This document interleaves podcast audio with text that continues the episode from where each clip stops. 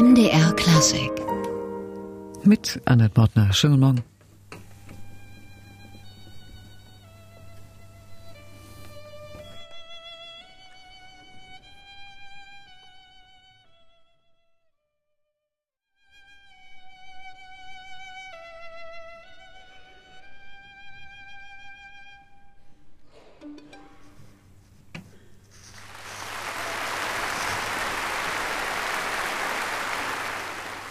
Das Panorama aus dem Ballett Dornröschen mit dem Geigensolo am Anfang und gehört haben wir hier die Dresdner Philharmonie und ihren Konzertmeister Wolfgang Hendrich. Morgen kann man Wolfgang Hendrich erleben auf Schloss Albrechtsberg, traditioneller Kammermusikort für die Dresdner Philharmoniker. Und da gibt's dann um 11 Uhr und um 19 Uhr unter anderem solche Klänge.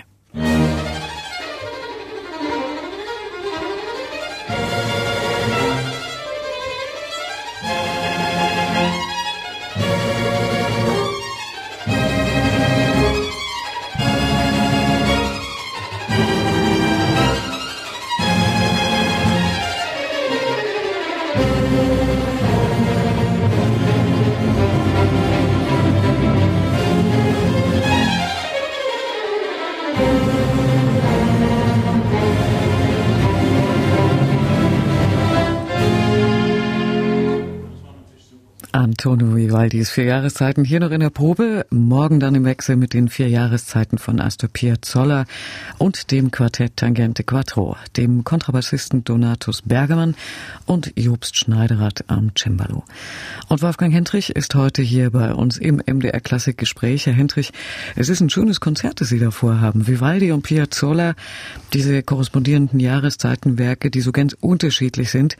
Alte trifft auf verhältnismäßig junge Musik. Musik. Wie erleben Sie sowas als Musiker? Hm, ganz spannend einmal und äh, ja, das passt unwahrscheinlich zusammen, gerade weil die Musik so gegensätzlich ist. Von Vivaldi und Piazzolla totale Gegensätze und trotzdem gerade diese Gegensätze ziehen sich ja an, wissen wir ja. Und äh, das finde ich sehr, sehr spannend, weil ich glaube, dass Piazzolla ja ein ganz klassischer Komponist ist und deswegen perfekt passt zu Antonio Vivaldi. Jetzt haben wir eine Zugabe neu einstudiert, das war sehr spannend. Da kam das Cembalo jetzt zum Einsatz, was man jetzt nicht so erwartet bei Piazzolla.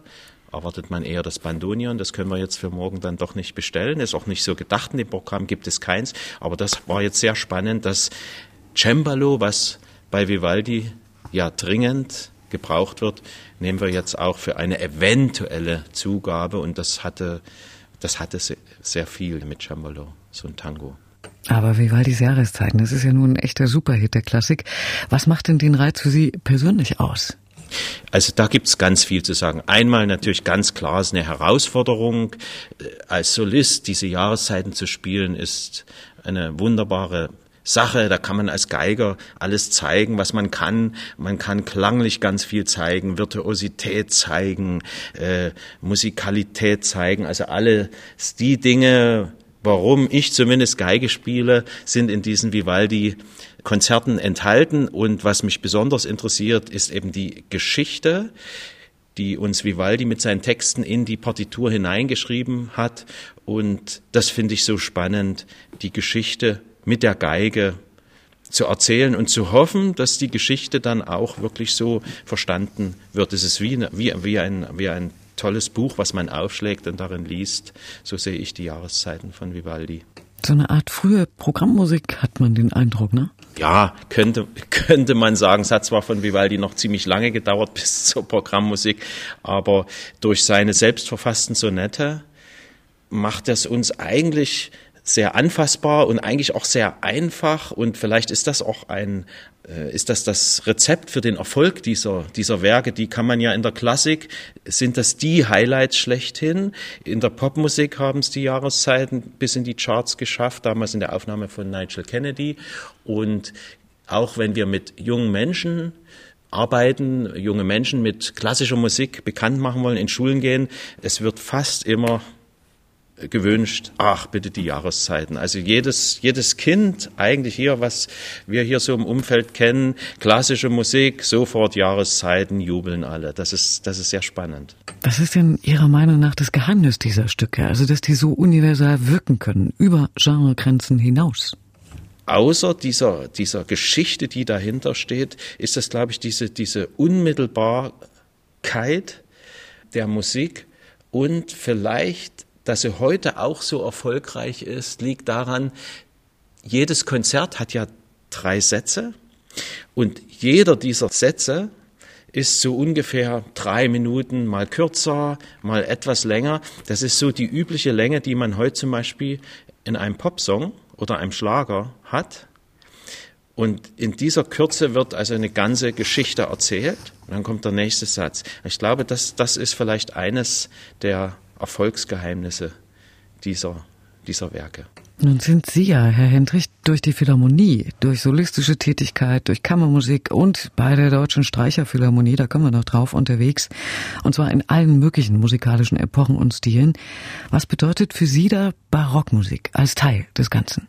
Ja, Barockmusik natürlich, klar, wir sind, äh, oder ich bin natürlich mit, mit Johann Sebastian Bach groß geworden mit Telemann, mit Georg Friedrich Händel, also mit den großartigen Barockkomponisten. Wenn man aus Dresden kommt, hat man natürlich gerade auch diese äh, Barockkomponisten schon davor angefangen mit Heinrich Schütz und Antonio Vivaldi gehört natürlich unbedingt dazu. Noch dazu, wenn man weiß, welche Verbindung es zum Beispiel vom Dresdner Hof zu Antonio Vivaldi gegeben hat. Das ist vielleicht das, warum, warum es dort sozusagen mit der klassischen Musik für mich auch anfängt. Aber es gibt noch eine sehr interessante Geschichte, die mich immer reizt. Äh, diese Geschichte hängt mit meiner Violine zusammen. Das ist ein Instrument von Sanctus Seraphin aus dem Jahre 1725, also so ungefähr hat man das datiert. Und das ist auch das Jahr, in dem die vier Jahreszeiten von Antonio Vivaldi veröffentlicht wurden.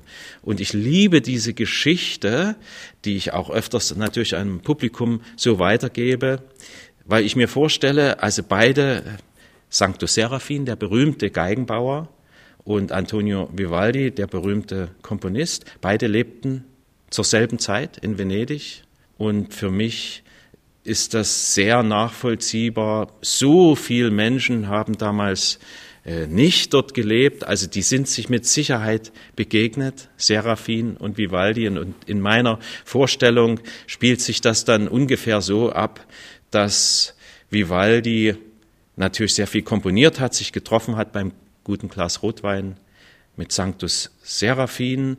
Und Sanctus Seraphin hat gesagt, du, ich baue eine ganz schöne neue Geige und wenn du vielleicht eine tolle Musik dazu schreiben könntest, wäre das super.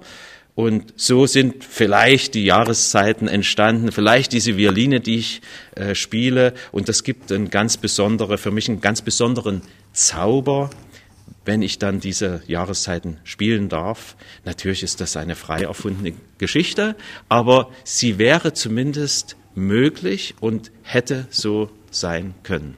So entstehen Legenden, Herr Hendrich. Dann hören wir doch mal die Geige Mozart auf der Seraphin zusammen mit Camillo Radicke.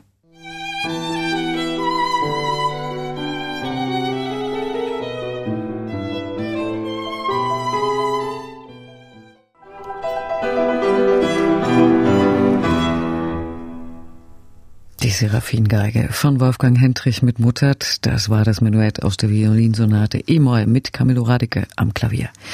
Man sagt ja, Herr Hendrich, solche alten großen Geigen hätten ein ganz eigenes Wesen oder wären fast lebendig in ihren Eigenarten. Haben Sie das Gefühl auch, wenn Sie Ihre Seraphin spielen? Ja, in jedem Fall. Also das ist eine sehr besondere Geige. Ich sage immer, es ist eigentlich eine Lady, ist eine relativ zarte, kleine, etwas kleinere Instrument aber sie hat so diesen herrlichen silbrigen Ton. Man, man erfährt etwas über das Tonideal, auch um 1725. Und sie will auch so angefasst werden, also wie, wie eine, natürlich wie eine schöne Frau, wenn ich das mal so sagen darf. Und so behandelt werden, wenn ich zu viel forciere auf diesem Instrument, wenn ich etwa minimale Gewalt anwenden will, dann verzeiht sie das nicht, dann verliert sie ihren schönen Klang. Äh, insofern ist es ein echter Partner, dieses, dieses Instrument. Ja, einfach ein, einfach ein, ein Blick in die Jahrhunderte und dazu ist noch zu sagen, es wird ja sehr viel diskutiert über dieses Thema. Ja, warum sind es immer alte Geigen und warum klingen die besonders schön? Ich finde, ehrlich gesagt, ich finde, es werden heute genauso gute Geigen auch gebaut. Es gibt hervorragende Geigenbauer und es lohnt sich auch auf diesen neuen Instrumenten zu spielen. Die klingen wunderbar. Das Einzige, was sie vielleicht nicht haben, sie haben nicht diese jahrhundertalte Geschichte. Und ich glaube einfach so, dass zwei, dreihundert Jahre alte Instrumente, es sind ja nicht so viele, die über die ganzen Jahrhunderte, über die Zeiten bis heute erhalten geblieben sind. Diese Instrumente wurden also, sind durch viele Hände gegangen, sie sind immer auch durch sehr gute Hände gegangen. Sie wurden geschützt, aufgehoben, bewahrt. In den ganzen Jahrhunderten ist sehr viel passiert. Nicht nur örtlich ist die Geige vielleicht durch ganz Europa getourt. Es gab Kriege. Man, es wurde aufgepasst. Also es war, es war wie, es war etwas sehr Kostbares, Wertvolles. Man muss so ein Instrument auch erhalten. Wenn man sich nicht darum kümmert, in Anführungsstrichen nicht die regelmäßigen Durchsichten macht, dann, dann wird es natürlich schlechter und schlechter. Insofern glaube ich, der besondere Ton, die Seele dieses Instrumentes kommt durch die vielen Jahrhunderte, durch die besondere Behandlung. Und da ist etwas, Holz ist ja ein lebendiges Material, es geht um Schwingung. Und ich glaube, dass diese vielen Persönlichkeiten, Geschichten, Familien, Ortswechsel dieses Instrument geprägt haben und dann eben diesen unverwechselbaren Klang haben. Die heutigen Instrumente sind wahrscheinlich in der Grundqualität genauso gut, aber da müssen jetzt noch diese ganzen Schwingungen, diese ganzen Jahre, dieses Arbeiten eines Geigers oder einer Geigerin mit dem Instrument, das soll noch in das Instrument hineinkommen. Und bei der Seraphin ist es jetzt schon sozusagen, ist es einfach vorhanden. Das macht das Unverwechselbare vielleicht aus. Nun gab es ja zur Barockzeit nicht so schöne große Konzertsäle, wie sie jetzt auch in Dresden haben. Die kleineren Rokoko- oder Barocksäle kann die kleine Geige sicher auch gut füllen mit Klang. Schafft ihr es auch im großen Saal? Ja, das ist erstaunlich. Jetzt gerade hier, was den Kulturpalast anlangt und natürlich viele, viele andere große Konzertsäle in der Welt, wo ich auf diesem Instrument schon spielen durfte. Das schafft die Geige, das schafft die Geige eigentlich wunderbar. Das ist nicht eine Frage. Ich glaube, es geht vor allen Dingen darum, entscheidend ist, glaube ich, nicht wirklich die Lautstärke, ein, ein gewisses, ein Grundpegel an, an Lautstärke an Tragfähigkeit sollte ein Instrument haben. Das hat die Seraphin. Sie hat sicher nicht, äh, sie ist sicher nicht die lauteste Geige. Da gibt es Instrumente, die haben auf, ich sag mal ganz salopp, deutlich mehr Bums. Ähm, aber das ist nicht, meiner Meinung nach ist nicht das Entscheidende für die Ohren der Zuhörer, ob ein Instrument sehr laut spielen kann, sondern wie schön es spielen kann und vor allen Dingen, wie, wie stark es berühren kann durch, durch besondere Klänge. Und diese besonderen Klänge setzen sich durch, in, auch in einem großen Konzertsaal. Und wenn man dann vielleicht ein Violinsolo spielt oder als Solist spielen äh, darf und ein tolles Orchester hat oder einen tollen Dirigenten, der das gut versteht, entsprechend das Orchester dann äh, zurückzunehmen, so dass sich diese, diese berührenden Töne durchsetzen können, dann ist also auch für diese relativ schlanke, äh, nicht so sehr große und nicht so äh, sehr powervolle Geige eigentlich äh, immer wieder ein Wunder. Ich staune da immer wieder, wie gut sich so ein Instrument, so ein zartes, wertvolles Instrument doch äh, durchsetzen kann. Nun reicht ja vielen heute einfach nur die Barockgeige nicht mehr. Sie sind, Herr Hendrich, eine, ein, Universal, ein Universalist, der im Orchester spielt, Solo spielt, und zwar quer durch die Epochen bis zur Moderne. Nimmt man das an für sich, was die historische Musizierpraxis vorgibt oder auch an Erkenntnissen hat? Ja, also für mich ist das etwas ganz Wichtiges. Von klein auf, äh, als ich noch im jugendlichen Alter war, bin ich natürlich geprägt worden, gerade hier in Dresden bei der Ausbildung, durch die Kunst von Peter Schreier, der damals schon, ich sag mal so in den 70er, 80er, 1970er, 1980er Jahren versucht hat, den Dingen auf den Grund zu gehen, auch in der Barockmusik, der Klänge verschlankt hat, der artikuliert hat. Er hat sich damals durchgesetzt damit. Das war sicher nicht einfach für ihn, aber er ist da ein Pionier, jedenfalls hier in dieser Dresdner Umgebung gewesen. Mir hat das immer gefallen, seine Sprache, seine Geschichten, die er erzählt hat, die so klar und eindeutig rüberkamen für mich. Und deswegen hat mich das immer interessiert, was machen die oder die, die, was macht die alte Musikszene? Und natürlich äh, ein äh, Dirigent wie Nicolas Arnoncourt mit seinen Aufnahmen, Konzertgebau Amsterdam 90er Jahre, das fand ich sehr spannend. Nicht, dass mir jetzt alles gefallen hat, aber dieses Frische und äh, dieses Artikulierte, das habe ich mir sehr oft angehört, das hat mich gefesselt und jetzt speziell, wenn wir über die Jahreszeiten sprechen, da gibt es ja natürlich unglaublich viele tolle Aufnahmen von Geigerinnen und Geigern. Und eine Aufnahme hat mich sehr interessiert. Das ist die von Herrn Carmignola mit dem Venediger Barockorchester. Und die habe ich mir sehr oft angehört und ich finde das einfach wunderbar, wie die klingt, wie er Geige spielt. Es ist ganz für mich ganz amüsant gewesen. Ich habe natürlich versucht, in dieser Richtung auch zu arbeiten, beziehungsweise haben, habe mir dort Impulse geholt. Und es hat mich so überzeugt, was ich da gehört habe, dass ich das versucht habe, auch mit der Sanctus Seraphin und dem äh, heutigen Bogen herzustellen. Er spielt ja ein, ein Barockinstrument mit Barockbogen. Und ich bin da ein bisschen gescheitert. Ich habe das paar Mal so versucht. Das war der Hinweis, man kann nicht einfach was kopieren, was andere für sich hergestellt haben. Das war ein bisschen Schiffbruch für mich. Ähm, ich habe das dann doch wieder hm, jetzt in meiner Art äh, dann versucht. Aber die Impulse, die er mir gegeben hat, aufgrund der Aufnahme des Tempo, die Sprache, die Virtuosität, die Leichtigkeit, äh, das Zupackende, das hat mich schwer beeindruckt und das ist ja auch jemand, der für die alte Musikszene steht. Und ich finde, ehrlich gesagt, habe ihn auch oft live gehört und da spielt er ja ganz klar mit klassischen Bogen oft auch, ganz klassisch. Und er schafft da einen wunderbaren Spagat. Also ich glaube, dass man viel lernen kann. Aber wir leben nun mal heute und hier. Ich glaube, man sollte da nicht, also ich jedenfalls bin da kein Purist. Für mich ist der Anspruch immer, das aufzunehmen, was, was da auch getan wurde in den letzten Jahrzehnten und das aber für die Menschen heute so zu vermitteln, wie, wie ich glaube, wie das, wie das oder mit dem Anspruch, mit dem ich mit dieser Musik umgehe. Ja. Aber Herr Hendrich, das Geigespielen ist ja auch nicht Ihr einziges Metier.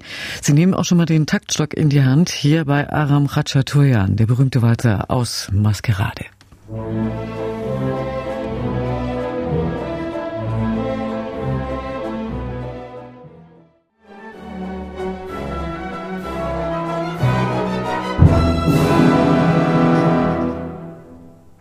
Wolfgang Hendrich, Konzertmeister der Dresdner Philharmonie, hier mal selbst mit dem Taktstock in der Hand.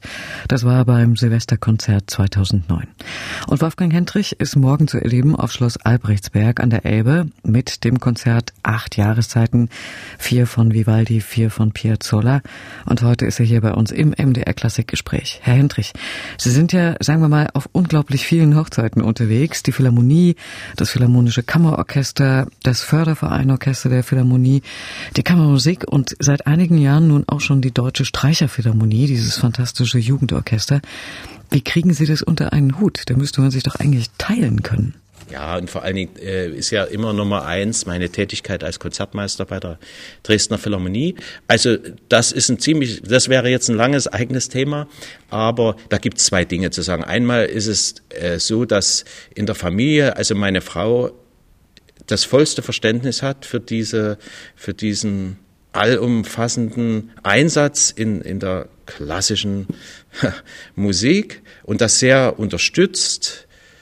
Das ist das eine, mir den Rücken frei hält und das andere, es ist einfach, ich bin nun mal sozusagen als Geiger groß geworden, dann auch noch als darf ich Konzertmeister sein, erster Geiger sein. Äh, da gibt es eben, wir haben vor uns äh, davon gesprochen, von Schütz angefangen bis zur jetzigen zeitgenössischen, soeben komponierten Musik, so viele Jahrhunderte fantastischer Musik. Und ganz, ganz oft ist die Geige das Melodieinstrument, überall wird eine Geige gebraucht. Also es ist einfach, die Musik interessiert mich äh, sehr und es gibt kaum Musik, die ich ganz, ganz furchtbar finde oder die ich nicht spielen möchte. Und dadurch kommt das zustande, dass, dass ich in so vielen Tätigkeiten in die Musik hinab tauchen darf. Also mir macht das eine sehr große Freude und natürlich, Sie haben es angesprochen, die Arbeit mit dem Philharmonischen Kammerorchester oder eben jetzt auch mit den jungen Menschen von der Deutschen Streicherphilharmonie ist etwas, es inspiriert mich halt auch immer. Also ich versuche das meine eigene Erfahrung hineinzubringen, aber es kommt ja immer von den von dem Gegenüber, von den Partnern kommt ja wieder eine neue Idee und die bringt mich wiederum auf neue Ideen. Also im Moment ist so, ich habe tausende Ideen in der Musik und wie man es darstellen kann, was man machen könnte und das führt halt dazu, dass die Zeit die Freizeit, sagen wir so, die Freizeit sehr knapp bemessen ist, ja. Fragt sich, was dann Freizeit ist, wenn einen die Arbeit so ausführen kann.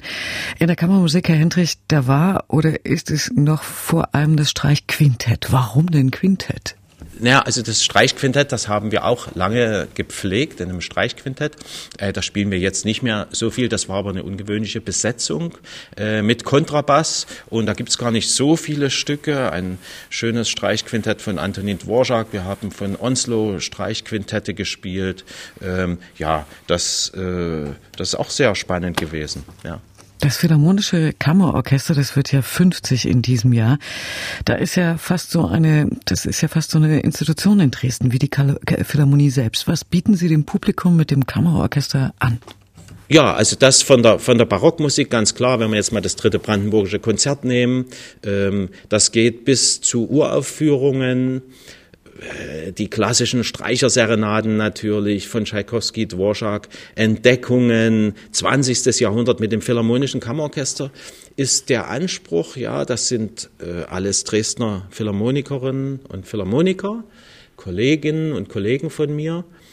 Und unser Anspruch ist eben alle aus der großen Philharmonie kommend, meistens ohne Dirigenten zu spielen, äh, ich führe das von der ersten Geige aus an und wir haben uns eben auch an das 20. Jahrhundert, an äh, Werke wie Apollon Musachet von Stravinsky oder das Concerto in Re von Stravinsky, von Britten, die Variation über ein Thema von Frank Bridge. Also gäbe es jetzt relativ viele Stücke, wo man sagt, ah, eigentlich braucht man ja einen Dirigenten dazu. Und wir versuchen das aber äh, ohne Dirigenten, weil jeder dieser, sagen wir 16, 20, 22 Streicher dann im Ensemble noch mehr gefordert ist, sich noch mehr einbringen muss, persönlich auch musikalisch einbringen äh, muss. Und vielleicht ist es doch angemessen hier zu sagen, dass wir Ende September haben wir ein sehr schönes Konzert im Konzertsaal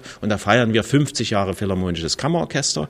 Das ist doch durchaus ein wichtiges Jubiläum, weil Ensemble aus einem Orchester heraus, Kammermusikensemble oder Kammerorchester, äh, dann oft doch nicht so lange durchhalten.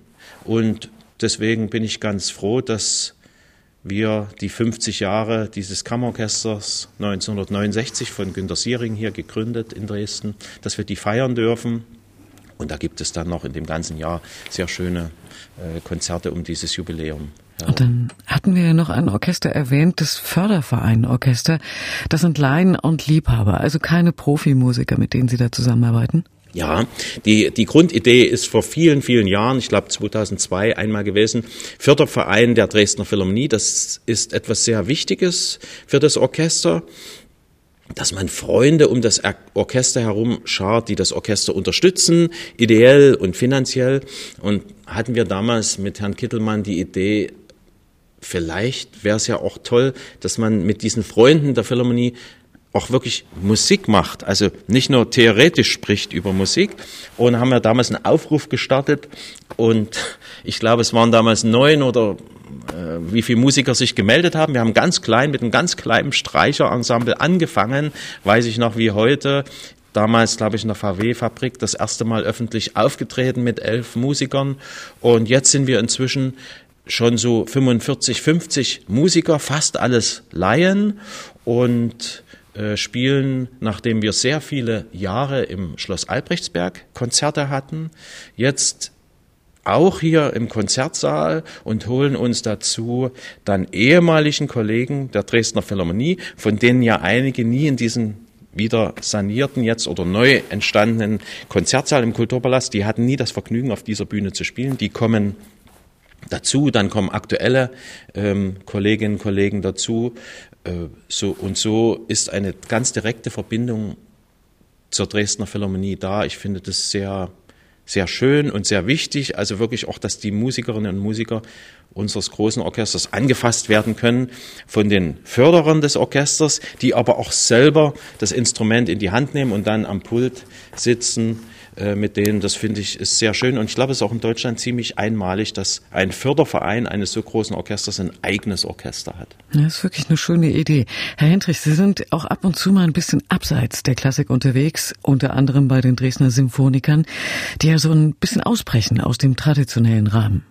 Ja, also Dresdner Sinfoniker, da war ich mal mit das äh, Gründungsmitglied 1997, glaube ich. Das war damals natürlich was, äh, vor viel, also vor über 20 Jahren hatte, hatten Markus Rindt und Sven Helbig also die Idee, dass man ein bisschen weg vom, vom konservativen Klassikbetrieb etwas Verrücktes macht. Das war damals sehr ungewöhnlich. Heute gibt es ja, ich sag mal, solche Projekte, solche Ideen, Crossover, dass sich die E- und die U-Musik miteinander verbinden, doch schon viel häufiger. Damals war es was Ungewöhnliches und die Dresdner Symphoniker standen also immer, ich habe ja jetzt nur bestimmt nicht alle Projekte mitgespielt, aber doch einige von diesen Projekten immer dafür, ungewöhnliche Musik zu machen mit großem Orchester, aus dem Rock-Pop-Bereich vielleicht Musik mit hineinzubeziehen, aus der Weltmusik Musik mit einzubeziehen. Und in den letzten Jahren hat sich ja dort auch eine starke, sagen wir mal, sehr ernsthafte gesellschaftskritische Meinung, ja, das ist jetzt das falsche Wort. Es gibt also mit diesem Orchester durchaus Einsätze. Ich war da nicht mit dabei, aber wo das Orchester eben nach Mexiko an die Mauer gefahren ist oder die Thematik Palästina, Israel mit einem Konzert haben wir oder mit mehreren Konzerten diese, dieses, darauf aufmerksam gemacht. Einfach, also Markus Rind als Intendant hat, glaube ich, da auch sehr ernsthafte Ambitionen mit der Musik mehr zu zeigen als nur schöne Klänge. Und dafür stehen, glaube ich, die Dresdner Sinfoniker. Es soll auch frech sein und fröhlich sein. Also da ist alles drin. Und es gibt dafür auch ein, ein Publikum, das genau dieses aufregende, andersartige auch haben möchte. Und dann gibt's noch eine echte Herzensangelegenheit von Ihnen. Bevor wir aber darüber sprechen, hören wir sie erstmal, die Deutsche Streicherphilharmonie.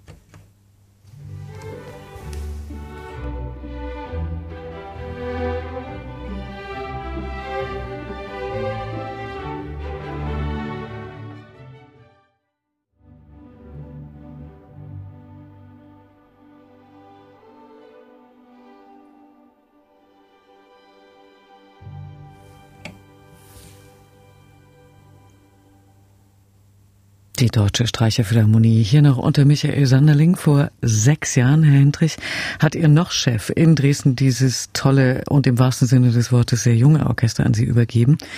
Und Sie engagieren sich da sehr. Das gibt auch dem gestandenen Musiker neue Impulse, diese jungen, noch sozusagen unverbrauchten Musikenthusiasten, oder? Ja, also junge Menschen, die sich so dem also Deutsche Streicherphilharmonie, das sind ja alles klassische Streicher, also junge Menschen, die sich so mit Leib und Seele dieser, dieser Musik widmen. Also die sind, die sind, ich sage es mal so, die sind so unverdorben, die haben einen so klaren äh, Blick auf diese Musik.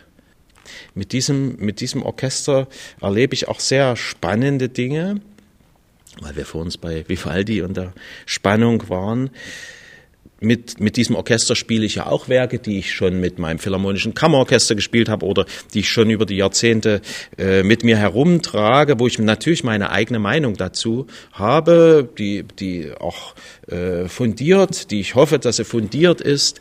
Und wenn ich also solche Werke einstudiere mit der Deutschen Streicherphilharmonie, das Orchester, die sind so zwischen 11 und 21 Jahre alt, dann kommt da manchmal eine ganz andere Idee aus diesem Orchester, weil die ja eben noch, noch im Entdecken sind und noch nicht diese Erfahrung haben. Und das ist für mich sehr spannend.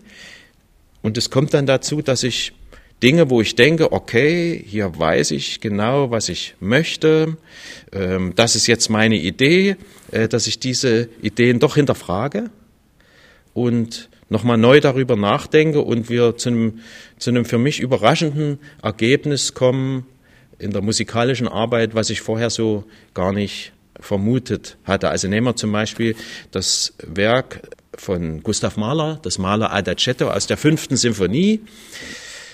Meiner Meinung nach ist das vielleicht die schönste Liebeserklärung der Musikgeschichte. Äh, er hatte Alma Mahler natürlich dort ein Denkmal gesetzt und das Thema Liebe mit so jungen Menschen, ja, man kennt das, dieses Stück von den großen Orchestern gespielt, bedeutenden Dirigenten interpretiert.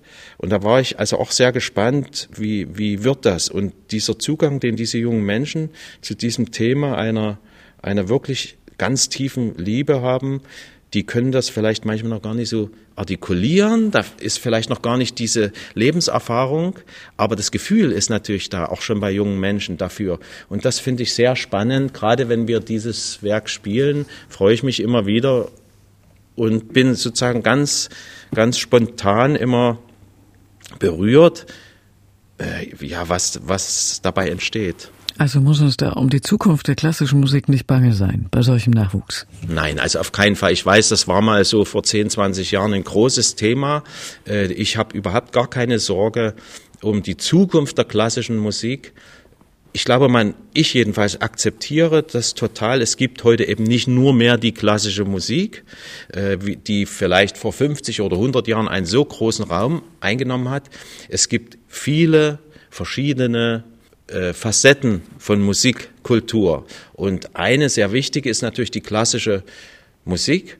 Und ich habe da gar keine Sorge, die, die großen, natürlich die großen Namen, Beethoven, Mozart, Brahms, Wagner, alle, die man aufzählt, das sind jetzt nur in dem Fall die deutschsprachigen gewesen, aber es ist ja eine, eine Musikkultur äh, der ganzen Welt, die ich glaube, dass die, dass die immer den Platz haben wird. Es ist, mich beschäftigt dabei mehr. Ich glaube, wenn es mit der klassischen Musik in Anführungsstrichen abwärts gehen sollte, dann liegt es mehr an uns, Interpreten, klassischen Künstlern. Ich glaube, es ist mehr eine Frage, wie bringen wir die klassische Musik an das Publikum weiter? Wie arbeiten wir mit jungen Menschen? Wie gehen wir damit um? wir wissen, die Zeit heute ist schneller geworden. Eine 30 Minuten Satz oder Symphonie anzuhören, das ist durchaus nicht einfach. Das sind, sind viele nicht gewöhnt. Durch die Popmusik zum Beispiel ist man so auf die drei, vier Minuten aus. Sind wir wieder bei den Jahreszeiten, warum die so erfolgreich sind.